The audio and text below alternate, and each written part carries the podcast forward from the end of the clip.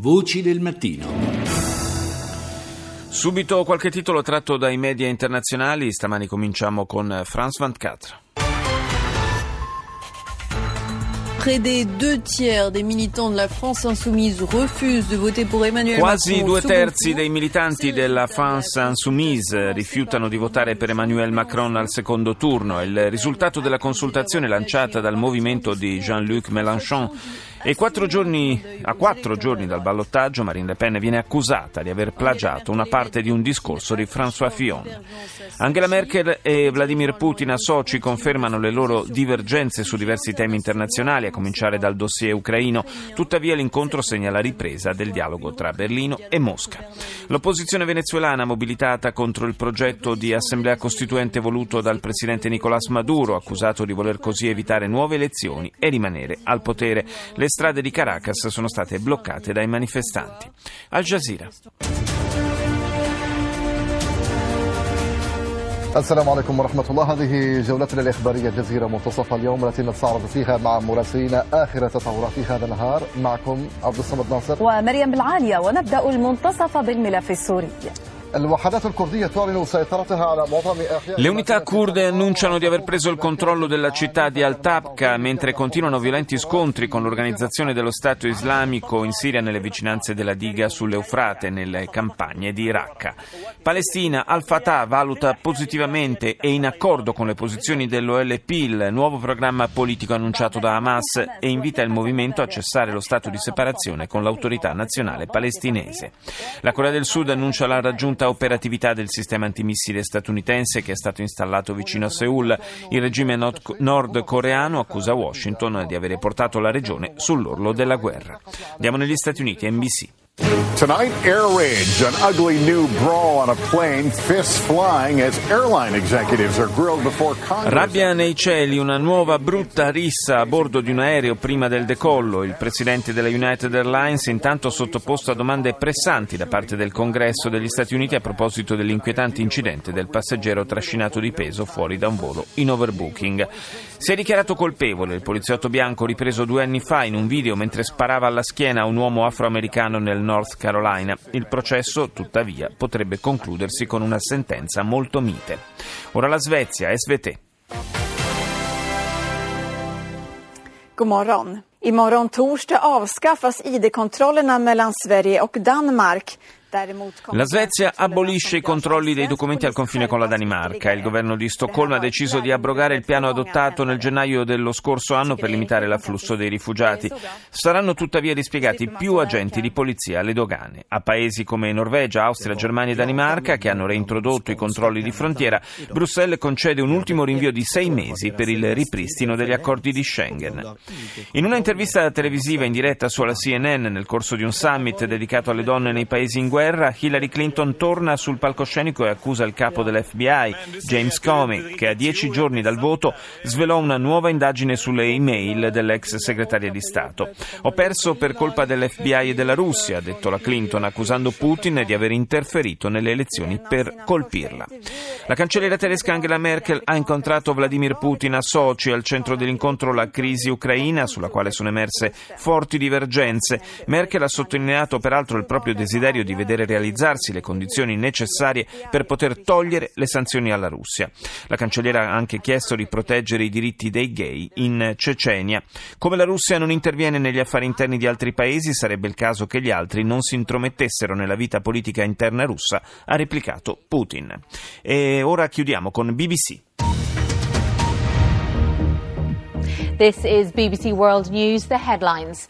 Russia's President Vladimir Putin has dismissed claims Il presidente russo Vladimir Putin, in occasione di un incontro a Sochi con la cancelliera tedesca Angela Merkel, ha respinto le accuse sulle presunte interferenze russe durante la campagna presidenziale americana. La leader del partito nazionalista di estrema destra francese, Marine Le Pen, è stata accusata di aver plagiato alcune parti di un discorso di François Fillon pronunciato in occasione del primo turno delle presidenziali francesi. La Cina ha chiesto chiesto l'immediato stop delle attività relative al sistema di difesa antimissile americano posizionato in Corea del Sud. Secondo Washington, il TAD, così si chiama, sarebbe già operativo. Infine, il presidente turco Erdogan ha dichiarato in occasione di un vertice con i dirigenti del proprio partito, l'AKP, che se l'Unione Europea non aprirà nuovi capitoli dei negoziati per l'adesione di Ankara, la Turchia non cercherà più di far parte del blocco europeo. CNN. This is CNN Newsroom live from Los Angeles. Ahead this hour. Vladimir Putin flexing his global muscle, talking Syria. Putin ostenta la propria potenza parlando di Siria e Corea del Nord con alcuni dei maggiori leader mondiali. Il presidente russo affronta anche la spinosa questione dell'Ucraina con la cancelliera Merkel incontrata a Sochi. Fu lei la prima leader europea a chiedere sanzioni contro Mosca per l'annessione della Crimea. Per la prima volta dal bombardamento americano su una base governativa siriana, Putin ha parlato per telefono anche con il presidente Trump. Il tono del colloquio, secondo il Cremlino, è stato disteso e costruttivo nell'ottica politica della collaborazione nella guerra contro l'ISIS. Sulla tensione con la Corea del Nord, il presidente russo ha chiesto al capo della Casa Bianca di mostrare moderazione. Il presidente palestinese Mahmoud Abbas è a Washington per incontrare Trump e parlare del futuro dei rapporti con Israele. I colloqui sulla Brexit si incattiviscono all'approssimarsi del voto politico anticipato nel Regno Unito il prossimo 8 giugno. Al Mayadin. لبنان على حافة الهاوية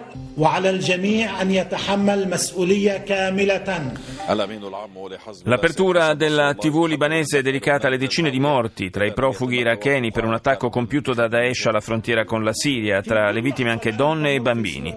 L'esercito siriano e i suoi alleati fermano un tentativo di infiltrazione nelle montagne di Shumaria a est di Aleppo. Sedicesimo giorno di sciopero della fame dei prigionieri palestinesi in Israele mentre continua la mobilitazione della società civile palestinese dopo il trasferimento in ospedale di 20 detenuti a causa dell'aggravarsi delle loro condizioni. Ora la tedesca RD.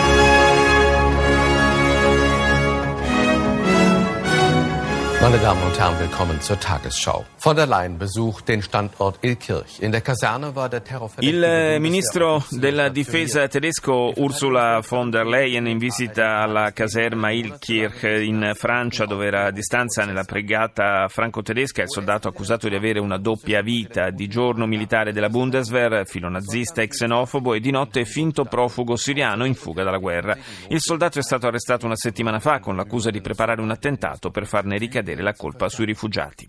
Incontro Trump-Putin al prossimo G20 di Amburgo il 7 e l'8 luglio prossimi. I due presidenti hanno gettato le basi dell'incontro in una telefonata in cui hanno discusso di Siria e Corea del Nord.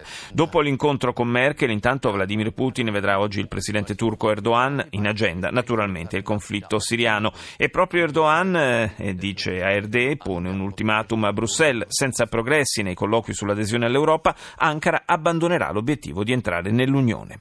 Andiamo in Corea del Sud, a Rirang. We start with the latest. In a big surprise to many, President Trump has expressed his willingness to meet with North Korea. Con un gesto a sorpresa, il presidente Trump ha espresso lunedì scorso il desiderio di incontrare il leader nordcoreano Kim Jong-un se si dovessero verificare le giuste circostanze. Tuttavia, il portavoce della Casa Bianca Sean Spicer ha puntualizzato che se la Corea del Nord continuerà con le sue provocazioni, tali circostanze non si verificheranno mai. Kim non ha mai incontrato leader stranieri, non ha mai lasciato il proprio paese da quando è salito al potere dopo la morte del padre nel 2011. La Corea del Sud celebra oggi la nascita di Siddhartha Gautama, il capostipite del buddismo. Migliaia di lanterne, contenenti ognuna una preghiera scritta, ricoprono il tempio di Bonjeonsa nel cuore di Seoul. Dal 1975 questa giornata è festa nazionale. E chiudiamo con Telesur.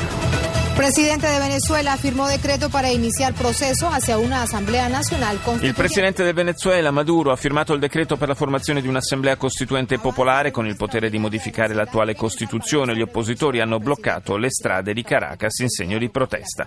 La situazione in Venezuela è stata al centro della riunione straordinaria El Salvador della CELAC, la comunità degli stati latinoamericani e dei Caraibi. Il capo di governo ospite, il salvadoregno Hugo Martinez, ha ribadito che il dialogo e la concertazione sono le uniche armi per riportare la pace nel paese in crisi. Infine, l'ONG cattolica Congresso Missionario Indigeno ha denunciato violenze contro membri tribù, delle tribù indigene brasiliane eh, colpiti con armi da fuoco, in alcuni casi amputati delle mani, in attacchi scattati nel corso di una disputa tra la tribù dei Gamela e, e una disputa territoriale con eh, gli agricoltori nello stato nord-occidentale del Maranhão. Le tribù indigene sono sotto costante pressione da parte degli agricoltori che cercano di accaparrarsi nuove terre coltivabili.